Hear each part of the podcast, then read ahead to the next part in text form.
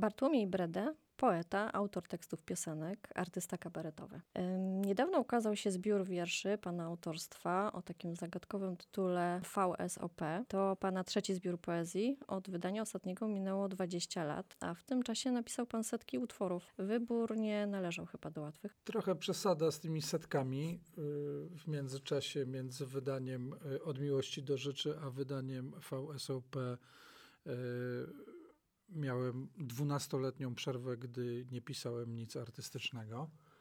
Było to związane z tym, że pogniewałem się na, y, na kabaret, na literaturę, na siebie jako artystę.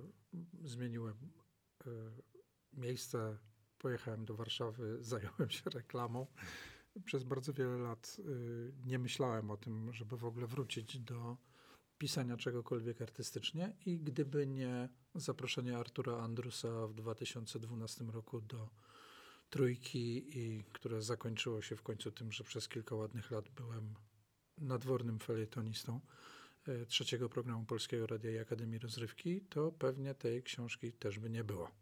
Natomiast e, o tyle e, wybór należał z kolei do łatwych, że najpierw pojawił się pomysł konceptu całego, czyli zbieramy w jednym miejscu e, formy poetyckie, które pojawiły się w polszczyźnie bardzo dawno albo nie pojawiły się zgoła nigdy. Mm, a po drugie, e, pokazujemy je w takiej wersji e, bardzo mocno podręcznikowej. Na przykład sonety, które są w VSOP, w tym sonety bytomskie, są prawdziwymi sonetami. Czyli tak jak pisano je we Francji i we Włoszech y, w XVI-XVII wieku. To, co my mamy w Polsce podane nam do wierzenia jako sonety, czyli na przykład sonety krymskie Adama Mickiewicza, obok prawdziwego sonetu nawet nie stało, bo y, sonet przy całej swojej śpiewności i odmuzyczności swojej formy wymagał tego, żeby być opartym na jednej parze rymów AB. Tymczasem wszyscy tak zwani twórcy sonetów w języku polskim e, popuszczali wodze fantazji i e, tych bardzo drakońskich czasami e, ograniczeń gatunkowych i stąd nazywa się dzisiaj w polszczyźnie bardzo wiele wierszy, które zewnętrznie przypominają sonet, natomiast sonetami nie są, bo na przykład nie są oparte na jednej parze rymów AB. A skąd e, takie upodobanie do no, tej formy? Jak sam pan mówi, to jest nisza w niszy, prawda? Takich dość kunsztownych, trudnych form. Znaczy, mój ulubiony barokowy e, włoski poeta, e, od którego wzięło się zjawisko i termin marinizmu, mówił, że poeta jest od tego, żeby zadziwiać, a jak nie potrafisz zadziwiać, niech idzie pracować w stajni. No i uważam, że poeta powinien zadziwiać, ponieważ wszystko już było. To zadziwić czymś nowym jest szalenie trudno. Natomiast przyswoić jakąś formę, przypomnieć ją, pokazać, że się umie, jest myślę zadaniem ciekawszym. Teraz, gdy w poezji dozwolone jest wszystko, gdzie wiersz biały przez ten paradygmat który niestety zwyciężył. Ja mówię niestety, niektórzy mówią na szczęście. Y, paradygmat y, takiej awangardowości, gdy tak naprawdę wszystko można nazwać wierszem, nawet zbiór słów, które wylosowało się z kapelusza po tym, jak wrzuciło się tam pociętą gazetę nożyczkami, no, uważam za y, ciekawsze, gdy na przykład pokazuje, że tak jak to robiono w XVIII, że na barokowy sposób można opowiedzieć współczesność. Y, teraz pracuję nad y, projektem takim, który pokaże, że w epicki, homerycki sposób można opisać swoją historię rodzinną. Bo y, następnym moim projektem jest epopeum, które opowie o moich dziadkach i o moich pradziadkach, tak jak Homer opowiadał o swoich bohaterach. Będzie to podzielone na pieśni, te pieśni będą miały swoich bohaterów, swoje wiodące y, anegdoty i, i, i w ten sposób pokażemy coś jeszcze. Tak? Mhm. To wróćmy teraz jeszcze do przeszłości, tej takiej dość odległej. Ukończył pan w Bytomiu czwarte liceum w 1993 roku i przez 8 lat pisał pan teksty dla krakowskich kabaretów, między innymi dla legendarnej piwnicy pod Baranami. Miał pan szczęście poznać i pracować z panem Piotrem Skrzyneckim. To było najważniejsze doświadczenie w życiu? Czy ja wiem? Piotr był y, wspaniałym i bardzo lapidarnym y, rozmówcą, dlatego bardzo wielu ludzi uważa go do dzisiaj za mistrza. Tak naprawdę miał dar celnej riposty, ewentualnie w, w ramach pewnego krótkiego zdania uchwycenia pewnej prawdy, czy to o życiu, czy to o świecie.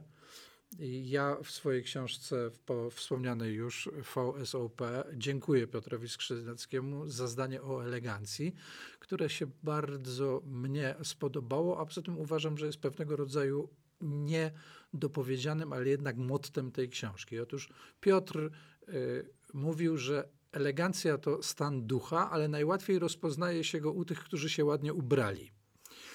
Y, jeżeli chodzi o pewną dbałość o formę właśnie w sztuce, którą się uprawia, no to jest coś takiego, że kunszt poetycki to jest oczywiście coś, co jest bardzo y, y, tajemnicze i prawda, dość dyskusyjne albo arbitralne, natomiast najlepiej się go rozpoznaje u tych, którzy piszą wiersze rymowane, a już jak barokowe to w ogóle.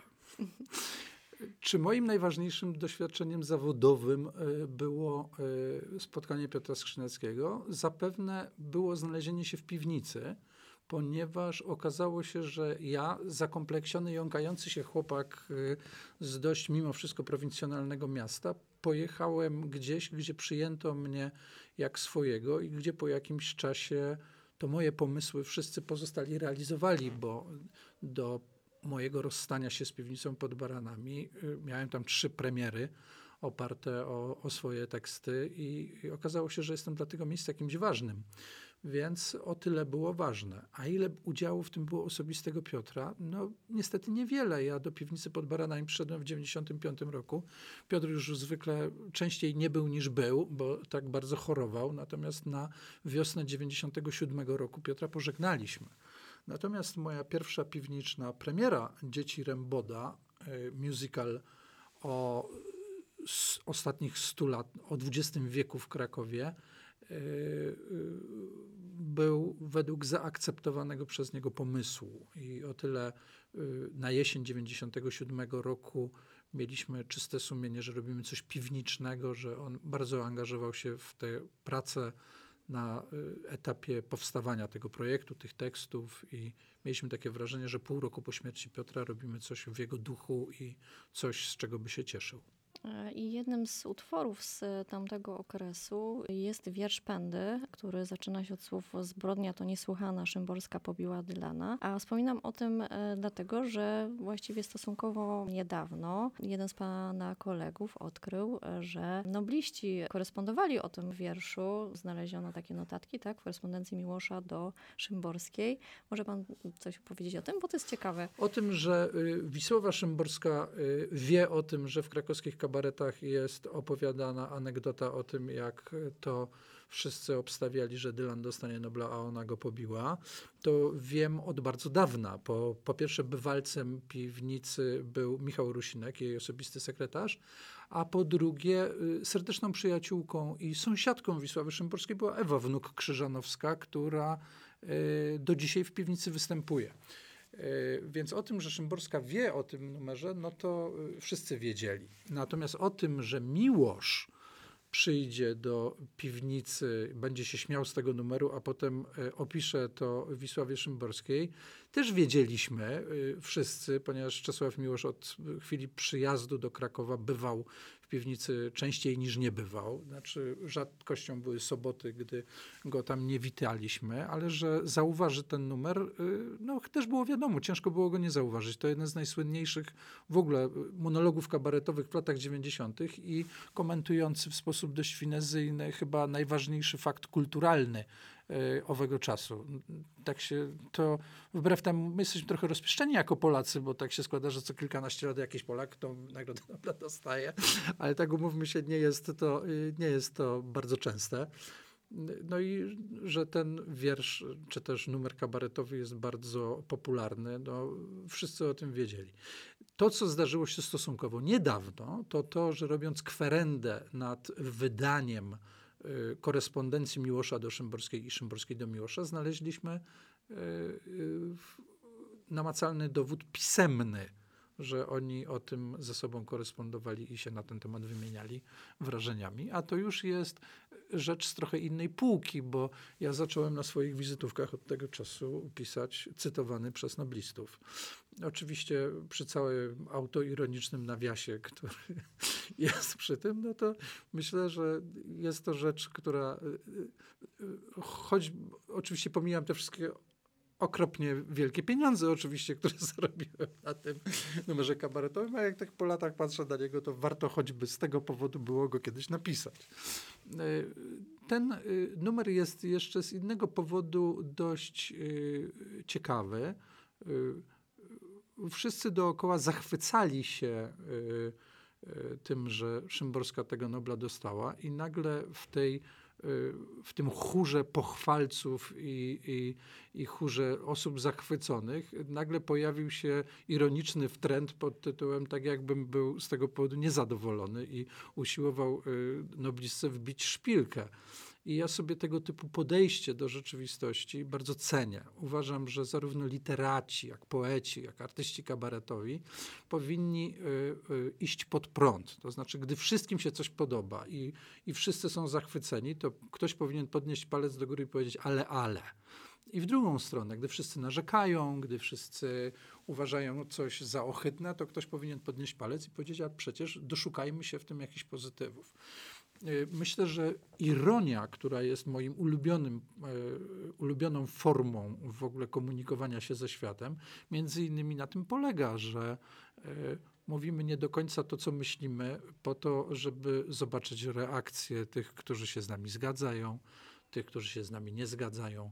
Pokaż mi, z czego się śmiejesz, a powiem ci, kim jesteś. To jest taka trochę metoda e, rozpoznania bojem e, rzeczywistości i osób, które potem w tej rzeczywistości mamy po swojej stronie, albo wręcz przeciwnie. No, myślę, że ta obserwacja świata i taki komentarz do niego, czasem wbrew prądowi, e, pewnie przydał się w pracy w Akademii Rozrywki, tak? W Trójce Radiowej. W Akademii Rozrywki y, komentowałem bieżące y, wydarzenia. Był tylko jeden, jedna prośba Artura Andrusa. Ten felieton ma być wierszem. No więc y, miałem przy okazji po tych kilkunastu latach przerwy y, okazję przećwiczyć wszystkie możliwe formy, bo też nudzę się, gdy za długo piszę na jedną nutę i, i w związku z tym tych form, po które sięgnąłem, które odkryłem, y, po które zostałem zmuszony, żeby je odkryć, bo siedziałem nad właśnie podręcznikami historii literatury i różnego rodzaju form poetyckich. Myślę, że to dosyć ciekawe doświadczenie. Ale A, czy rzeczy... Jakie, jeśli mogę wiedzieć, pan próbował jeszcze? Proszę, no, no mnóstwo. Czym się pan jeszcze próbował? E, właśnie siedzę nad książką, która podsumowuje moje e, zarówno lata w piwnicy i w krakowskich kabaretach, jak i w polskim radiu. E, tytuł znamienny z piwnic na antenę.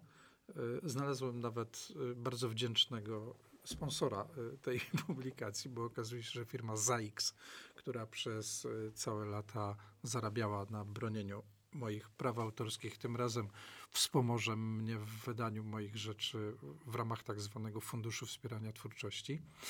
No i teraz siedzę nad, tą, nad redakcją tej książki.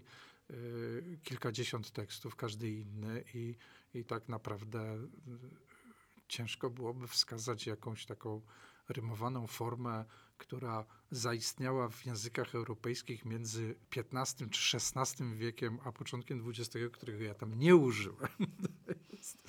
E, od ballady przez jakąś, e, przez właśnie piosenkę, przez arię, przez różne, e, przez różne właśnie formy takie. No, myślę, że to może być ciekawe doświadczenie nie tylko dla kogoś, kto dla satyrycznego potencjału rozśmieszania czy też przypominania sobie różnych zabawnych wydarzeń sięgnie po tę książkę, tylko również może być to zabawne czy pouczające dla filologa, który zauważy, że to, co oni piszą i rozbierając te starodawne formy, nie tylko ląduje na bibliotecznych półkach, tylko tacy wariaci jak ja od czasu do czasu tej książki czytają i przerabiają na własną twórczość.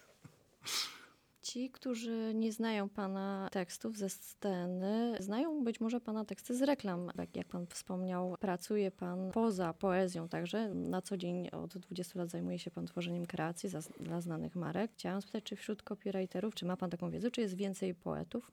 Oczywiście. Właściwie copywriting taki reklamowy to jest w ogóle y, wspaniała wylęgarnia wspaniałych pisarzy. Niedawno taki pisarz, jeden z moich ulubionych prozaików, y, w ogóle uważam jeden z najciekawszych współczesnych pisarzy, Salman Rushdie, zanim został słynnym pisarzem pisał tylko do szuflady, zrobił wielką karierę w międzynarodowej kompanii E, reklamowej Sachi and Sachi. Był tam głównym, głównym copywriterem. Rozstał się z tą agencją reklamową dopiero po wielkim sukcesie swojej trzeciej czy czwartej książki. E, zresztą bardzo zabawnie o tym pisze w swojej autobiografii. Ale z polskiego podwórka copywritingiem parali się zarówno Agnieszka Osiecka, autorka słynnego Coca-Cola to jest to, jak i Wojciech Młynarski. Wiem, że y, copywritingiem zajmuje się, zajmował się zarówno Jeremi Przybora, jak i Janusz Minkiewicz. Jeremi Przybora zresztą bardzo zdystansował się do tego i e, w latach 70. prowadził w radiu coś, co się nazywało kabarecik reklamowy, gdzie w ogóle formy reklamy różnych rzeczy były naśladowane i wyśmiewane. Do, dołączyło do niego bardzo wielu innych twórców, między innymi Janusz Minkiewicz, między innymi Ludwik Jerzy Kern. Natomiast współcześnie wiem o tym, że mój wspaniały E, poprzednik na e, stołku e, nadwornego poety piwnicy pod Baranami, czyli Michał Zabłocki. Bardzo długo najpierw pisał reklamy, potem je kręcił, bo przecież jest również filmowcem. Kabaretem zajmuje się Ścibor Szpak, słynny kabareciarz, a jednocześnie wspaniały, znamienity dyrektor kreatywny bardzo dobrej krakowskiej agencji. No, myślę, że takich osób, prawie cały kabaret moralnego niepokoju z takich, y, ten, to są ludzie, którzy zanim zaczęli y, na godne życie zarabiać tym, że ich kabaret stał się bardzo popularny, to mając już doświadczenie sceniczne i po pierwszych sukcesach y, artystycznych, na życie jednak zarabiali, pisząc reklamę proszków do prania. A to jest satysfakcjonujące, bo mm, o tyle dobre, że nie odchodzi się daleko od tym, tego tworzywa, jakim jest język i słowo. To jest o tyle satysfakcjonujące, że chciałoby się, że coś, co wymyśliłeś, uważasz za zabawne, dowcipne albo celne, żeby inni powtarzali. Albo słyszeć to w, po, y, w tak zwanej przestrzeni publicznej. Z poezją dzisiaj jest o tyle kłopot, że y, poezja zniknęła. Jeszcze 10, 20, 30 lat temu każdy tygodnik, każdy miesięcznik miał swoje okienko z wierszem, można było y, to, co sądzi na temat różnych rzeczy współczesnych jakiś tam poeta, można się było dowiedzieć. Dzisiaj, ponieważ y, to nie ma potencjału sprzedażowego, y, wiersz zniknął z przestrzeni publicznej. Poeta albo idzie do agencji reklamowej, albo staje przed tym, że, że nigdy ludzie nie powtórzą jego pomysłu, jego frazy, jego. No, z rozmów z moim wydawcą dzisiejszym, bo miałem też wydawcę 20 parę lat temu. 20 parę lat temu, jak wydałem swój debiutancki y, tomik poezji, to on się w ciągu pierwszego roku rozszedł w tysiącu egzemplarzy. Mimo, że żadna księgarnia tego, tej książki nie sprzedawała, ponieważ jeździłem z piwnicą pod baranami, z paroma innymi y, y, kabaretami i po prostu po skończonym występie ludzie kupowali książki z poezją. E, dzisiaj e, słynny e, tom poezji nagrodzony niedawno ogólnopolską nagrodą, gdy się okazało, że ten tom chce kupować z powodu tej nagrody sieć na E księgarni, to okazało się, że nakład cały wyczerpany, więc muszą dodrukować, a cały nakład to było 250 egzemplarzy.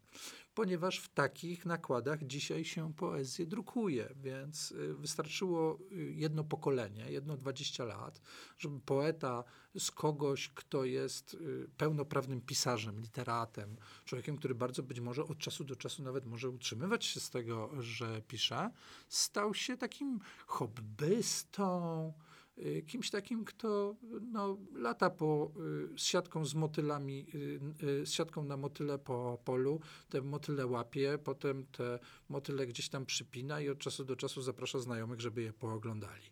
No, taki nieszkodliwy wariat, który nie ma żadnego wpływu. Czyli to sprawia satysfakcję? Tak. Miałem w swoim, y, w swoim, czy mam w swoim portfolio na przykład kampanie społeczne, które mówiły o ważnych y, sprawach.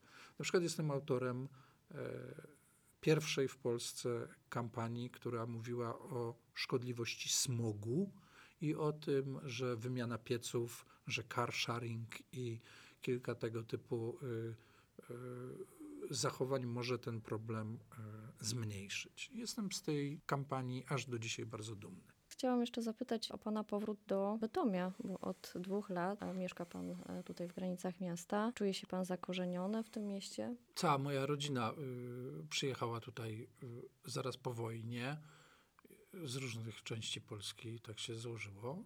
Tutaj urodzili się moi rodzice, tutaj urodziłem się ja. Tu urodziła się moja najmłodsza córka, Barbara. No, jestem mocno związany z tym miastem.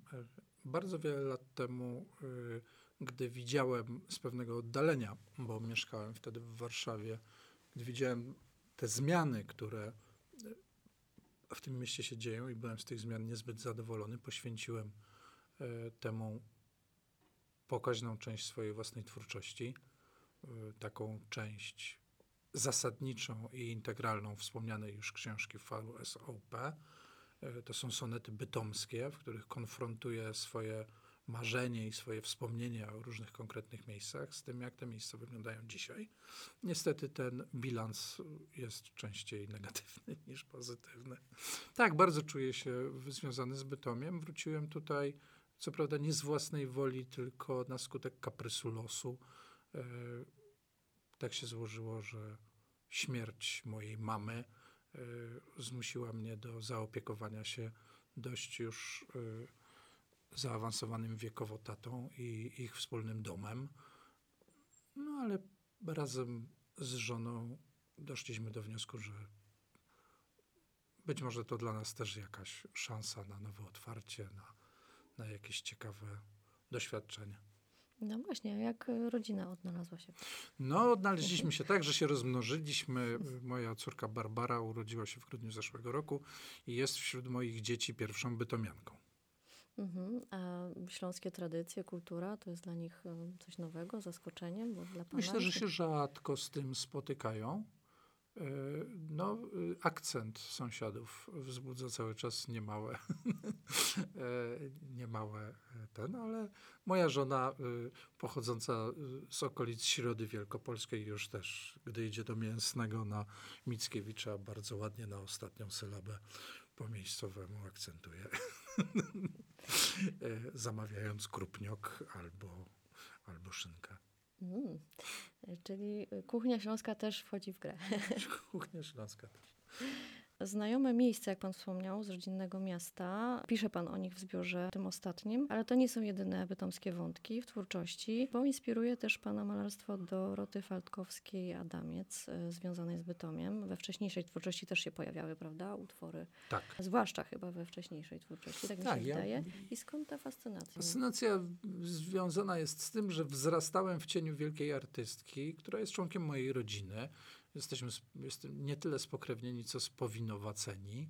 I mój taki wzór metras Sèvres, jak to jest być y, wspaniałym artystą o zasięgu międzynarodowym y, i jednocześnie być normalnym, ciepłym, y, ciekawym, otwartym, życzliwym ludziom człowiekiem, po prostu miałem w najbliższej okolicy. Byliśmy związani również przez to, że trochę pomagałem mojej mamie w prowadzeniu jej galerii, a moja mama z zawodu była marszandem e, Doroty y, ciotki Doroty, Doroty Falkowskiej-Jadamiec, jak to mówię, tej Doroty Falkowskiej-Jadamiec, więc również przez to. Uczyłem się na jej malarstwie szacunku do rzemiosła, ponieważ moja ciotka Dorota również jest z tego samego rytu co ja. To znaczy, zamiast iść za jakimiś nowymi prądami, nowymi modami, od czasu do czasu zadaje sobie pytanie, a co by było, gdyby ten obraz y, chciał namalować ktoś z XVII czy XVIII wieku? I bardzo dużo w jej y, twórczości jest takich y, wariacji na temat, czy to Rembrandtowski, czy Szagalowski, czy bardzo, bardzo to ciekawe, bo y, pokazuje z jednej strony jej wspaniałą techniczne opanowanie warsztatu, a z drugiej strony pokazuje, że, że myśli y, w czasie malowania, co wśród artystów plastyków, przy całej mojej sympatii dla nich, jako grupy zawodowej, nie jest ani bardzo częste, ani bardzo y, y, oczywiste. Jest pan także związany z kabaretem literackim Klub Szyderców PiS, niedawno zresztą nagrodzonym pierwszym miejscem podczas 27 Mazurskiego Festiwalu, Lata Festiwalowego. W programie tego kabaretu również można znaleźć takie treści pod prąd, dlatego się tam pan znalazł. Jaki, jaki program wystawiacie aktualnie? Wystawiamy program, z którym jeździmy i zarabiamy pieniądze, nazywa się, czyli ten benefis. Jest to takie prześmiewcze y, nawiązanie do formy dawnych benefisów, y, które telewizja polska pokazywała jako relacje z Teatru 100 y, w latach 90., 80. Natomiast to, co wygrywa ostatnio w festiwale w naszym imieniu, to program, który nazywa się Muzeum Dobrej Zmiany, który jest takim trochę komentarzem do rzeczywistości Y, nie do końca nawet krytycznym, tylko takim zmuszającym do zastanowienia, co rozumiemy pod różnego rodzaju y, terminami. Tak? No jest tam na przykład pomysł taki, że to całe zamieszanie dookoła in vitro to polega na tym, że to jest włoskie nazwisko. Tak jak De Niro czy DiCaprio.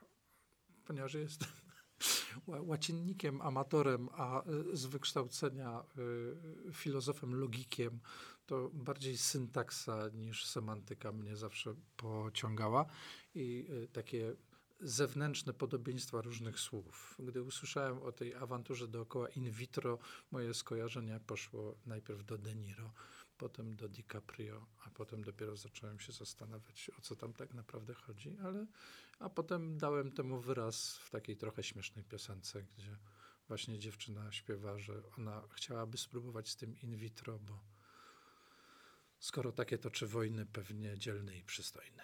A gdzie będzie można Was wkrótce zobaczyć? Wkrótce będzie można, na, jako zwycięzców mulatki zaproszono nas na fermenty do Bielska Białej, gdzie występujemy 24 września. Później? A później. No nie, nie. Jeśli chodzi o kabaret, to chyba nie można na więcej niż miesiąc do przodu okay. wychodzić Dobrze. z planami. To dziękuję bardzo za rozmowę.